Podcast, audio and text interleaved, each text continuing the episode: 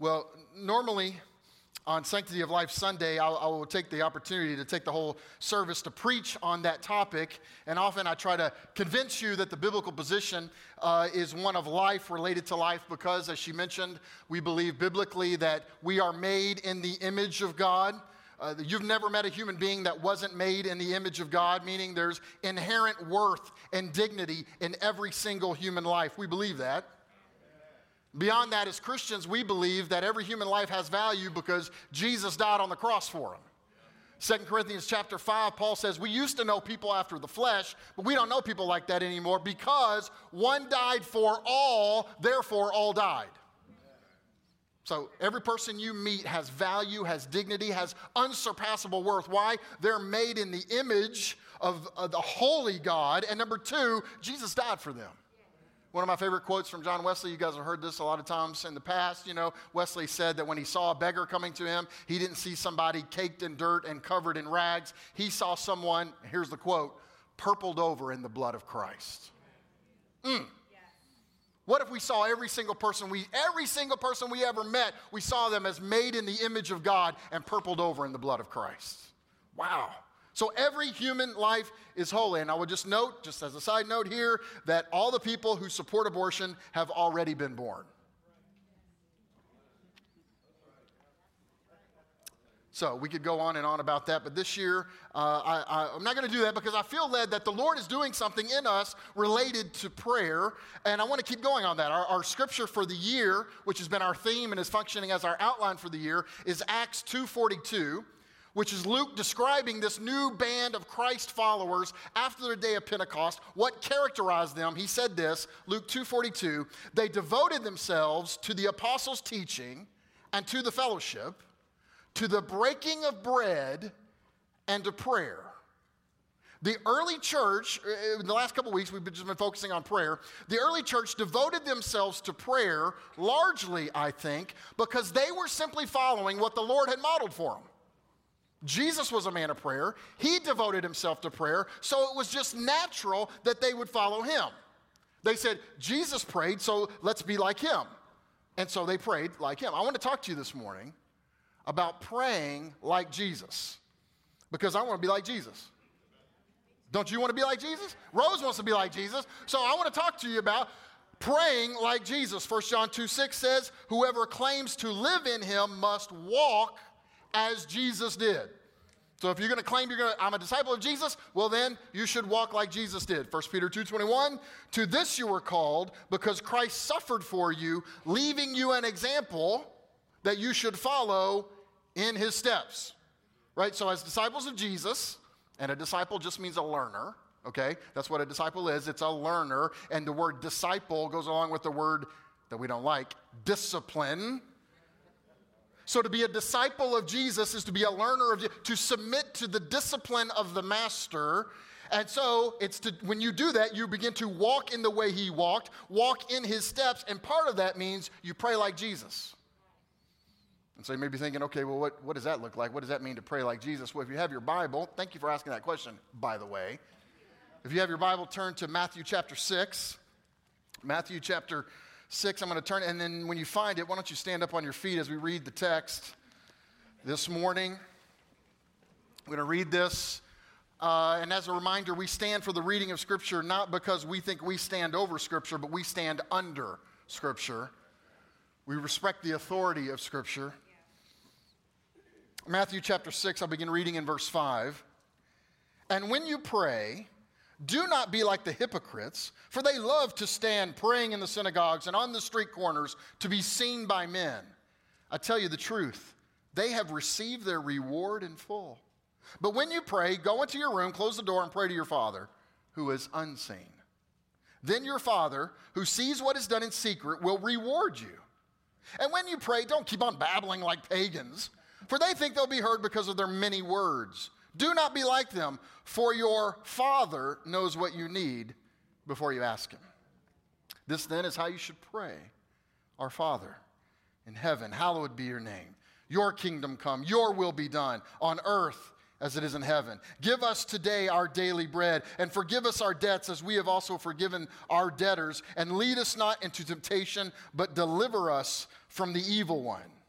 For if you forgive men when they sin against you, your heavenly Father will also forgive you.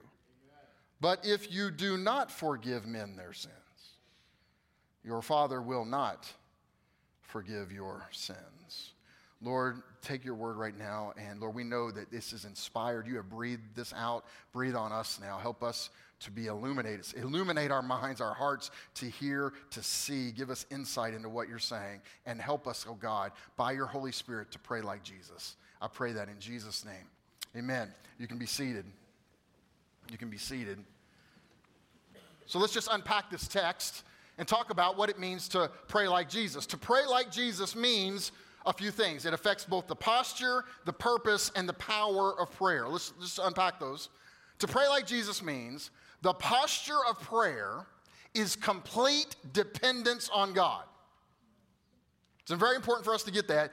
Everything in this text that Jesus is teaching about prayer, everything he did in demonstrating prayer to his disciples was based on and arises out of dependence on God. In fact, one of absolutely the most striking attributes of Jesus' earthly ministry is that he was completely dependent on the Father. He did nothing on his own. John chapter 5, verse 19, Jesus is speaking. He says, I tell you the truth, the Son can do nothing by himself. He can only do what he sees his Father doing. And he's speaking about himself in the third person there. And just in case you got confused about what he was saying, in verse 30, he says, By myself I can do nothing. Now, just let that seep in for a minute, because on the first surface, if that wasn't Jesus talking and somebody else was talking about him, I would have said, That's blasphemy. What do you mean you can't? Jesus said, By myself I can do that. He only did what he saw the Father. Uh, John chapter 12, verse 49 For I did not speak of my own accord, but the Father who sent me commanded me what to say and how to say it. Jesus was so dependent on the Father, it wasn't just that he only did what the Father told him to do and he only could do what the Father told him to do. He only said what the Father told him to say and how to say it.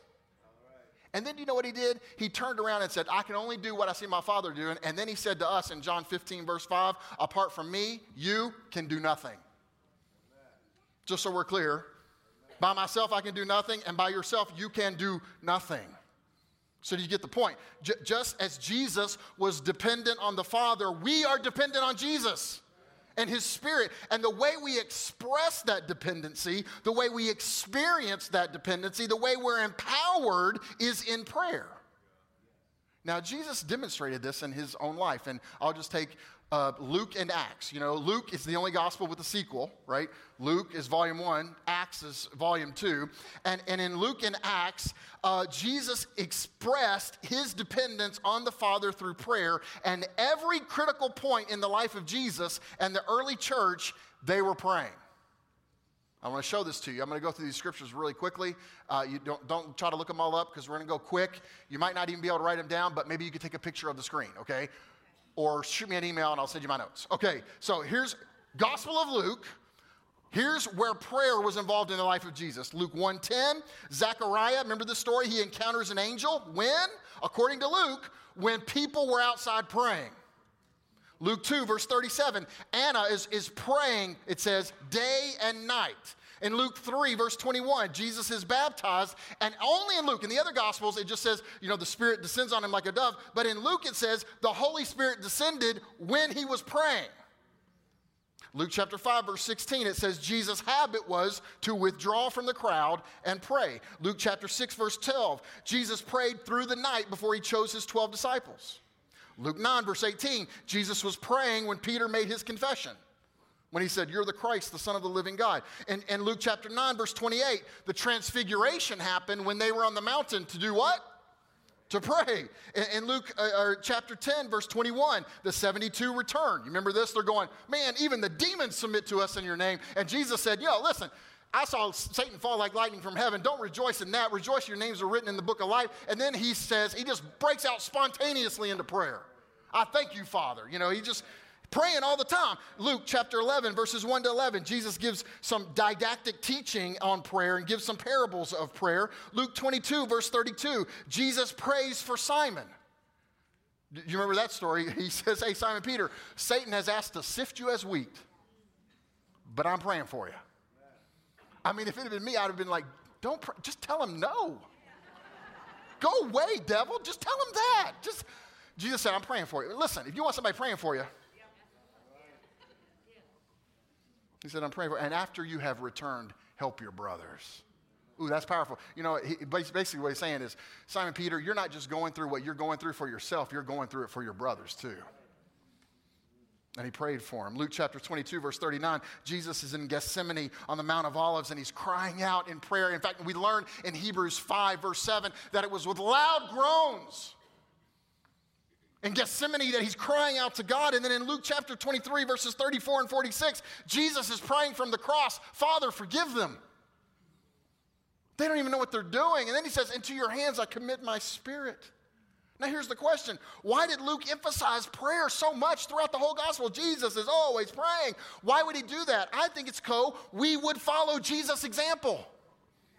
Jesus was dependent on the Father. He was in no way self reliant. He was in constant communication with the Father for guidance and strength.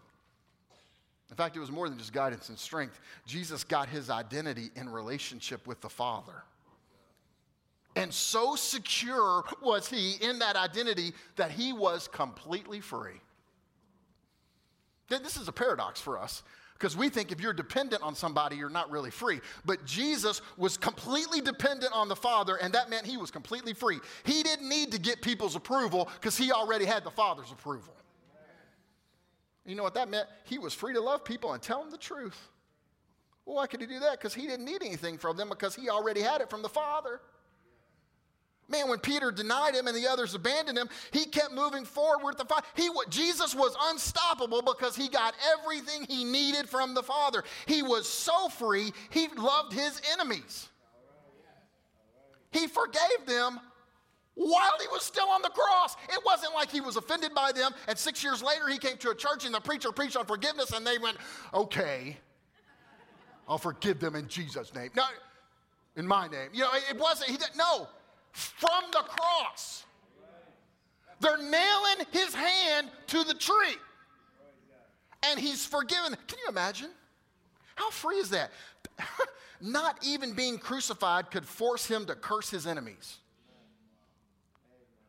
They couldn't make him hate them. He didn't give them that power. He loved them. He prayed for them. He wasn't controlled by them. He was free. Let me tell you something, you guys. When we get everything in our relationship from Jesus, when we get everything we need from Him, we're dependent on Him, we're really free. Man, if you get your acceptance from God, you don't have to be going around trying to get it from other people. If you get your if you're in relationship with God, you're so dependent on your relationship with the Lord that your approval comes from him, your identity even comes from him. You don't have to run around trying to get people to like you or love you or do stuff for you to make you be who you are. You are who you are because God said you are. Man, I love it in 1 Corinthians 4. Remember this text in 1 Corinthians 4? Paul says, Look, I don't really care what you think about me. But then again, I don't really care what I think about me. I only care what he thinks about me. And what he thinks about me is Jesus died on the cross for me, so I'm already accepted already approved, already loved, already adopted into his family, and now I'm free to love you. I am free to live as if nobody owes me anything. Which means it, when you live that way, like Jesus did, you're almost unoffendable. Almost unoffendable. Why? Because what does it mean to be offended? You get offended when you think somebody owes you something they aren't giving you. I mean, it don't have to be just money. They, they owe you respect. They owe you, you know, don't cut me off in traffic. Or they, they owe you whatever. When you get offended, it's because you think somebody owes you something that they're not giving you. But when you get everything you need from God, you're not easily offended because you already got it. I already got everything I need. And let me tell you something the fruit of that kind of life is peace, it's joy. Well, how are you going to live like that? Well, how are you going to get to this place of dependence on God where you're getting your approval from Him, you're getting your acceptance from Him, you're getting your identity from Him? Well, first of all, you got to be in the Word, and we're going to get to that. They devoted themselves to the apostles' teaching. We're going to get to that, but where we are today is they devoted themselves to pray. It's in prayer. In communication and communion with the Father through the Holy Spirit because of what Jesus did on the cross, that you're having this relationship and you are affirmed in this relationship and you are who He says you are. In the book of Acts, the disciples did the same thing, okay? So let's look at Acts just like we did Luke. Acts 1:14, it says they were constantly in prayer. Acts 1:24, they prayed when they were choosing Matthias. Acts 2:42, they were devoted to prayer. Acts 4, they prayed after they th- after the threats. You remember this? Don't talk about Jesus anymore. Okay. they go what? To a picket line? Oh no, to a prayer meeting. And say, "God, give us more of what got us in trouble in the first place." Make us bold and stretch forth your hand to do miraculous signs and wonders in the name of your holy servant, Jesus. Man, come on.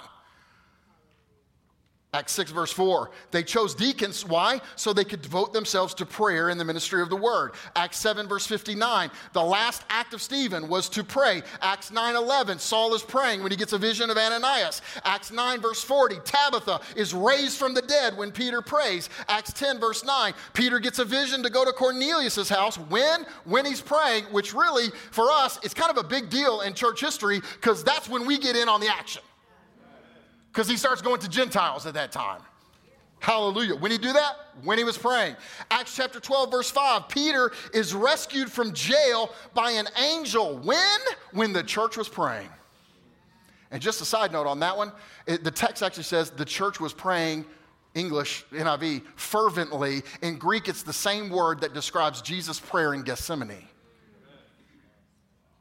Remember that prayer? Hebrews 5 7, with loud groans. In, in, the Gospels, he, he was sweating, as it were, drops of blood. That's intense prayer, you guys. And it says the church was praying just like Jesus. And then, as, as a, a very famous Puritan, Thomas Watson said, I love this. He says, The angel fetched Peter out of prison, but it was prayer that fetched the angel. it is good. For one reason, it's fun to say fetch fetch me. The angel did fetch Peter out of prison, but it was prayer that fetched the angel. Acts 13, verse 3 Saul and Barnabas are commissioned on their first missionary journey when, when they were praying. Here's my point this wasn't recorded so we could say, hey, look what they did back then. No, to pray in Jesus' name. It, it, it, listen, this was recorded so that it would instruct us, it would guide us, it would prayer would shape us and characterize us in the lives that we live as we seek to represent Jesus to the world. So what are you saying to him? I'm saying all of our prayer life, it should be our dependence on God, and we should just bathe everything in prayer. That's what Jesus did. I want to be like him. That's what the early church did. They were devoted to prayer. So, to pray like Jesus, number one, it, it, means the, the posture of prayer is dependence on God. Number two, the purpose of prayer is to know God, not get stuff from Him. Now, and obviously, it's not wrong to ask things you know, from God in prayer. Jesus says in the model prayer, I just read it, he gave examples of what you should ask for. I mean, the Lord's Prayer teaches us to ask for things. I mean, later in, in the Sermon on the Mount, Matthew 7, verse 7, Jesus says, Ask, and it will be given to you. Okay, Mark 11, 24, therefore I tell you, whatever you ask for in prayer, believe you received it and it'll be yours. John 14, 13, and I will do whatever you ask in my name so that the Son may bring glory to the Father. Those, that's all Jesus talking there. So we are invited, beyond that, we're actually instructed, commanded to ask for things. But if we think that prayer is simply all about asking God for stuff, we're totally missing the point and we're no longer praying like Jesus. I mean, in this text, I just look at it. In the text, in Matthew 6, eh, eh, Jesus is saying, when you come to Jesus, when you come to God, you need to want to know God for himself. Like in verses 5 and 6 there, he says, you know, there, there are people who pray to be seen by other people. And there's one kind of prayer that you do so that other people see you. There's another kind of prayer that can only be done in secret. And you say, well, what is that all about? Well, I mean, Jesus can't be saying never pray publicly because he prayed publicly. And the disciples did too. I think what Jesus is going after here is our motives in prayer. See, most of the things in the Christian life can be seen, right? You go to church, people see you. You, you, serve in the nursery, people see. You, you teach kids ministry, people see. You, you, you, teach a Bible study, people see that. You teach a life group or you go to life group, people see that. You, somebody slaps you on one side, you turn the other cheek, and you get slapped, people see that.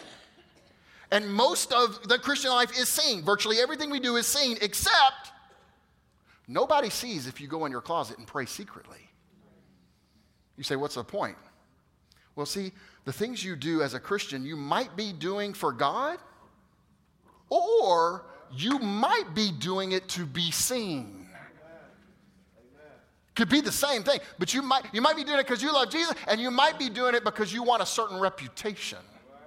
See, I could be up here preaching this morning, and I could be doing it because, man, I love Jesus. I love Jesus and I want to please his heart and I want to be faithful to what he said to do. And, and, and I love him and I love his flock. I love the flock of God. I love you guys. I could, I could, do, I could be up here preaching because I want the flock of God to be fed God's word. I could be doing Or I could be up here preaching so that I get power. Or that you think I'm holy, or you think I'm smart, or you think I'm righteous. Same activity could come from two different places. Jesus here in, in, in, Matthew 6, he's actually doing an analysis of religion that Friedrich Nietzsche did. Now, this is probably the only time you will ever hear me quote Friedrich Nietzsche from the pulpit positively. Okay?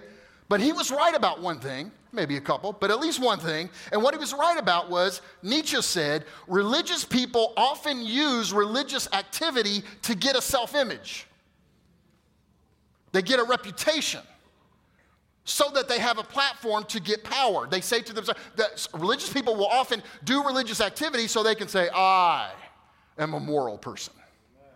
I am a religious person. I am a holy person. I am a pastor. You are mere peons. I am the pastor.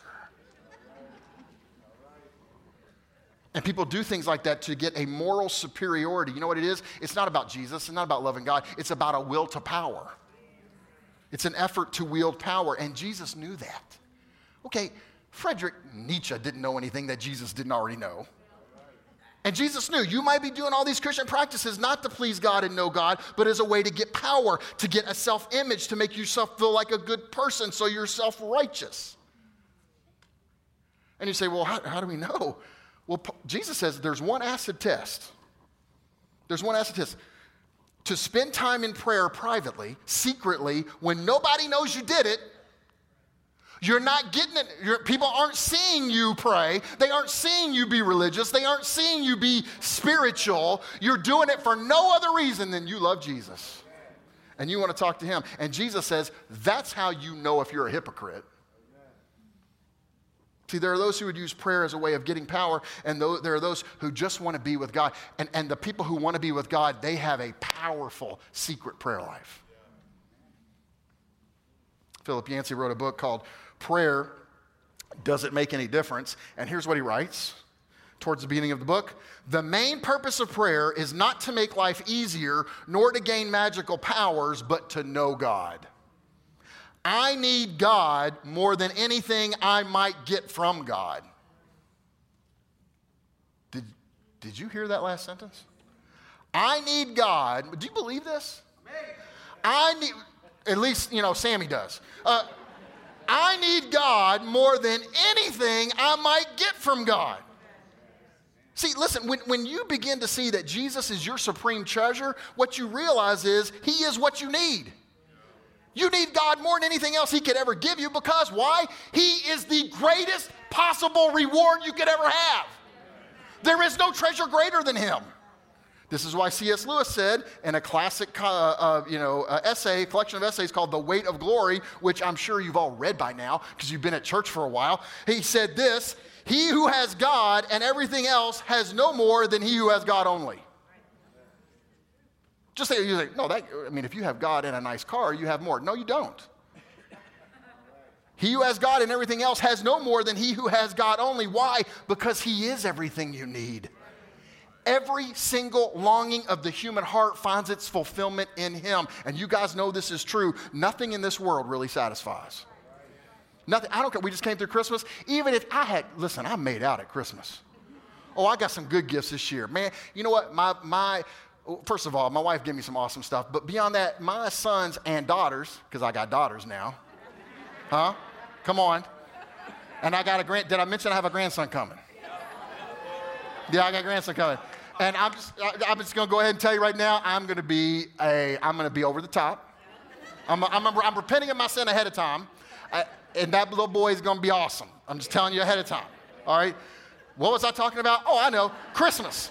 So on Christmas, see, my boys are old enough and my daughters are old enough that they got their own money now.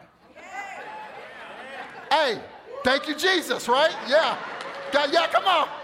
Shannon felt the Holy Ghost right there. He felt the Holy Ghost. And they all gave me gifts, creative gifts, awesome gifts. I made out at Christmas.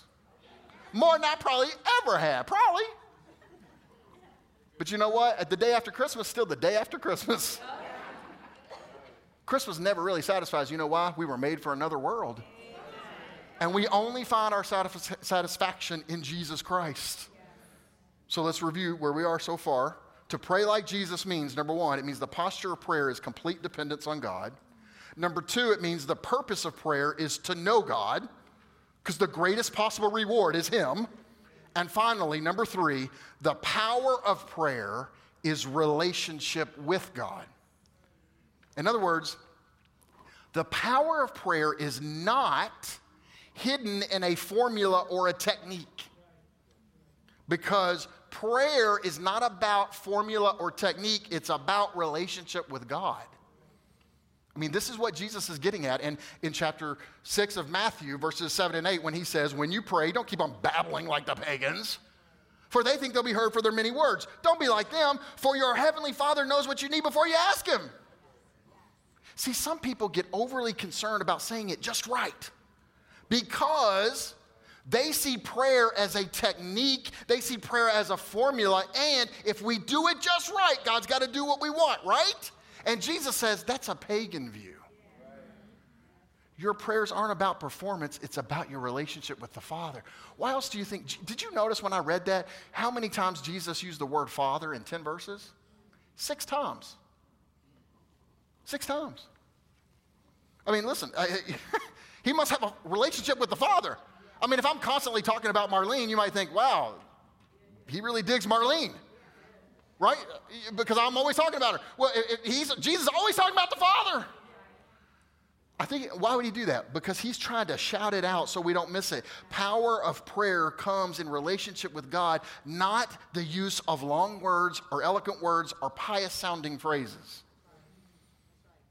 And in one of his letters, C.S. Lewis is debating with a friend over the use of words in prayer. And, and finally, this is in his book, uh, Letters to Malcolm, chiefly on prayer. Uh, and, and in one of the letters, he says, Look, you're just missing the point. And then he says this Words are in any case secondary. They are only an anchor, or, shall I say, they are the movements of a conductor's baton, not the music. See, the music of prayer is not your cleverly designed words. The music of prayer is your relationship with the Father. Oh man, this is good. See, I wasn't saying that. I was saying that about what. G, anyway, you, you understood what I said. Okay. Listen, this is encouraging for a lot of reasons. But let me give you just one. A lot of people that I meet feel very unworthy to come to God in prayer. And the reason they feel unworthy is because of their past, because they failed, they sinned, they fell short, they, they, and they begin to carry shame and they carry guilt and, and, they know they sinned and they, and they think, I don't deserve it. And just so I'm very clear, you don't. And neither do I. All right? But here's the good news your standing before God is not on the basis of your performance it's on grace. See, you come to God not on the basis of your past, but on the basis of what Jesus did on the cross. And because of what Jesus did on the cross, you can say, Abba, Father. Yeah. Listen, you don't just get saved by grace, you pray by it as well. Man, I can, because of Jesus, I can call God Abba because of the gospel, because of what Jesus did on the cross. I can say, you know what? I've been justified. I've been declared righteous. God says, I am holy and blameless in his sight. I'm accepted by him. I'm adopted by him. And why does that, what does that mean? That means that now I can approach the throne with boldness, the text says. Why? Because he's my father. See, the proper basis for prayer is not your righteousness, it's Jesus' righteousness. You don't come to Jesus saying, Well, I did this and I did this. Here's all the good stuff I did. No, no, no. You just come to God on the basis of, Here's what Jesus did. That's the proper basis. And that is why, did you notice this when I read this earlier? This is why Jesus talked about forgiveness in a text on prayer. Did you know that? Did you read? Did you hear that when I said that? He, I mean, when I read that earlier, he says, he gets to the end of the model prayer and he says, because eh, you need to forgive everybody because if you don't forgive, God's not going to forgive you. And you look at that and you go, what in the world? It's kind of scary. Verse 15 is a little bit scary. Here's what he's saying You cannot possibly look at a person who has wronged you and refuse to forgive that person unless deep in your heart you feel superior to them. I would never do anything like that. Listen, it's impossible to keep a grudge without self righteousness, without superiority, which is the very thing Jesus said you got to give away. You got to get rid of. See, can I, can I just give you some straight talk right now? Just some straight talk right here. You were a sinner. You were, a, you were, uh, let's get the word, you were dead in your transgressions and sin, on your way to hell. You were going to crack hell wide open when you got saved, and you didn't save yourself. But then you met Jesus, and because of what Jesus did on the cross, you were taken out of the kingdom of darkness, transferred into the kingdom of light, and now you are a saint. You are blameless. You are holy in His sight. You're a new creation. All old things have passed away. The new has become or come, and here you are, and that's who you are, and that's who Scripture says you are. But you can't believe that and, and hold a grudge against somebody at the same time because if you know you're forgiven, you will forgive and I'm going to say it, nobody get offended. Don't you love when people say that? Going to say something, but don't be offended. Oh, okay. I'm offended already. Um, if you don't forgive, it means you don't think you need forgiveness. And that, my friends, is a terrifying place to be because Jesus came not for the healthy, but for the sick not for the righteous, but for people who know that they have sinned and they need a Savior. But here's the beauty of that when you let the gospel in, Man, when you realize that you've been saved by grace and that Jesus did that for you and that you pray by grace as well, when you realize that, you know what? You have an authority in prayer because prayer is just a child going before his or her father. And sometimes it is to ask for things, and sometimes it's just to learn about Him, to know Him, to be with Him. That is power. And the fact that the power in prayer comes from relationship with God suggests something. It suggests that prayer is a lifestyle, not an event once a day at your evening meal. It's a lifestyle. Very early on, um, uh, I read a book by Brother Lawrence called The Practice of the Presence of God. I know many of you have read that. Uh, it was written by a 17th century monk who spent almost all of his day in the kitchen at washing dishes. Okay, that was kind of his thing. And he believed that you could actually live in the presence of God. You could live with an awareness of God's presence throughout the day. And in fact, he said, when I'm washing the dishes, it's no different than when I'm in my prayer time in the prayer chamber because God's there the whole time and he was constantly bringing his mind back to the fact or recognition God is here. And, and, and living out of it. And he said it's not about doing different stuff than you normally do. It's about doing what you normally do for a different reason. You do it now for the love of God. And he said he got to the point where if he, and this is the word, okay, I'm not here on this yet, but he said if he bent over to pick up a leaf, he did it for the love of God. I'm not there yet, but I want to be. So that every moment of my day, is I'm living in the presence of God. See, here's the deal. See, we have, and it was a good thing, but many, many, when I was a kid, uh, uh, we started, I don't know when we, people started talking about this, but when I was a kid, it, you know, at church and other places, we talked about having a quiet time. Now, just so we're clear, I believe you should, you should have a quiet time. That's a good discipline. In the morning, get in the Word, pray, spend some time with the Lord. But the inadvertent consequence of that was I began to see God's time was the quiet time, the rest of the day was mine. Like I was going to tithe part of my day, which is, well, wasn't really, I mean, a tithe means a tenth. So there's 24 hours in a day, that'd be 2.4 hours. I wasn't praying no 2.4 hours. It wasn't even really 2.4 minutes, to be honest with you. But the feeling was, I have my time with the Lord, then I'm going to go on with the rest of my day. And, and listen, that's not the way to look at this. No, the whole day belongs to Him. It, by the way, He made it. It's His universe that you're living in because He let you. Uh, Francis Chan once said, You know, God created the universe, so He gets to make the rules. Now, you may think you got better rules than Him. The problem is, you don't have a universe. that is a problem. Listen, there's an incredible power in prayer when you realize it's about the relationship you have with the Father, and it goes all day long, and it doesn't have to be just in a quiet time. It can go all through the day, no matter what you're doing. You can remember, draw. And don't listen. If you think this is another thing Brother Lawrence said. He said, if you realize, oh no, I haven't thought about God in three hours, don't beat yourself up over it. Jesus already died on the cross for your sin. You don't have to try to extract extra payment. His payment was enough. The cross was more than enough to pay for every sin you've ever committed or will commit. So don't be just say, Lord, I just draw my attention back to you. I thank you that you're here with me. Forgot that you were here, but sorry about that, but I'm remembering it now. And when you live like that, there is a power. There is a power. I'll give you a couple stories, and then I'll be done, unless I think of something else. Chip Ingram wrote a book called The Invisible War.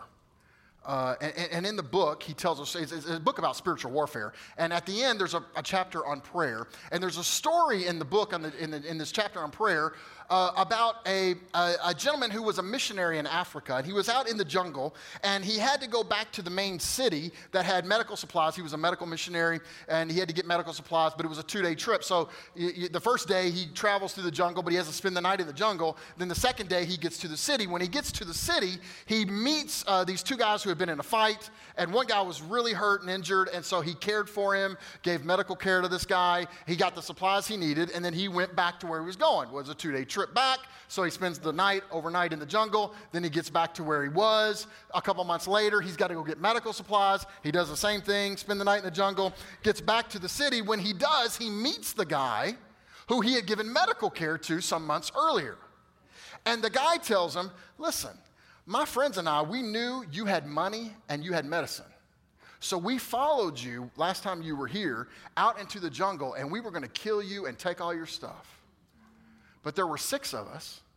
And when we followed you out there, we saw you with all of those armed escorts. And, and the missionary says, There wasn't any armed escort. I, I, was by myself. They go, Oh, come on. We, there were six of us here, and we all saw them, and we all counted them. There were 26. You had 26 armed guards that night. We, all six of us, counted them. He thought this is odd but he probably didn't want to say any more just in case they were going to follow him that night. yeah, that's right, I had 26. Yeah, that's right. Listen, that's not the end of the story. A few months later, he goes back to his home church in Michigan. He's given a testimony, as sometimes missionaries do, about their time. He's given, and he tells the story. While he's telling the story, a gentleman in the church jumps up, interrupts his testimony, and says, We were there with you in spirit. And he says, What are you talking about? He said the day that happened, because he had the date, he said the day that happened, it was night in Africa when it was daytime here, and I came to church to drop off something. They had like a refugee ministry, and he was dropping off some stuff. And I, he said, I had an impression that we needed to pray for you. So I got on the phone and I called a bunch of the men in the church. We met up here at church and prayed. And then he said, Will you guys stand up who joined us in prayer that day? They stood up, wait for it, wait for it all 26 of them stood up. Here's the point. Here's the point. When you realize prayer is just about relationship with your Father, there is a power that happens. Just yesterday, I, w- I was talking to a dear sister in our church, and um, and and who's praying for a, a child. And, and, this lady, she said to me, she said, "Hey, Pastor Tim, what, did I hear right that the famous church father Augustine that he was a prodigal? I said, Yeah, that's right. And we kind of recounted this story to me uh, that he was a prodigal. He was away from the Lord and, and he went off in riotous living. In fact, later when he wrote his confessions, which is, you know, his testimony, he says, um, he said, I was in the mood to be seduced. Um, he, in other words, he, he actually prayed a prayer, Lord, grant me chastity, only not yet. Uh, the guy was in all kinds of type of living all right? He went off into pagan philosophy. He became a Manichaean. He was away from the Lord. Uh, he had a son out of wedlock named Deodatus, but he had a mother who was praying. And she knew something about prayer being a relationship with the Father. And ironically, her name was Monica. Her name was Monica, and Monica used to pray for uh, Augustine, and she used to, through tears, weeping, pray. And one day she's at the church, and the bishop, you know, wants to lock up. You know how sometimes y'all hang around and talk a long time, but Phil Yeoman, he want to get out of here, and, and so he turned the light off on people. You know how that happens? This is basically what the bishop was doing. You know, but it wasn't like it was like candles. And, and so he said, I need and he says, Woman, you need to go home. And she's weeping, she's crying out to God for her son. She said, I'm not leaving unless you do something. She wants the bishop to, you know, get a hold of his son, you know, and bring him back to God, like through force. And she won't leave, and she's weeping. And finally, the bishop says, Go home, lady. It is impossible that the son of these tears should perish. And he came back to Jesus and became one of the greatest minds in the history of the church. And in fact, so, so deeply changed was he that one day, there's a story told, one day he's walking down the road, and, and one of the women that he had been with called out to him, Augustine! He kept on walking. She shouted out again, Augustine! He kept on stepping. Finally, she said, Augustine, it is I! And Augustine stopped, and he turned around and he said, Yes, my dear, but it is not I. In other words, he had been made new. He wasn't the. Listen, there's some parents in here, you're praying for your kids, and they're away from the Lord just like Augustine was. I'm going to tell you something. The same God that Monica prayed to is the same God that we're praying to for your kids, and it is impossible that the child of these tears should perish. Listen, here's the point. When you understand prayer is a relationship, there is power. So, to pray like Jesus, let's just summarize. To pray like Jesus means number one, the posture of prayer is complete dependence on God. The purpose of prayer is to know God. The power of prayer is relationship with God.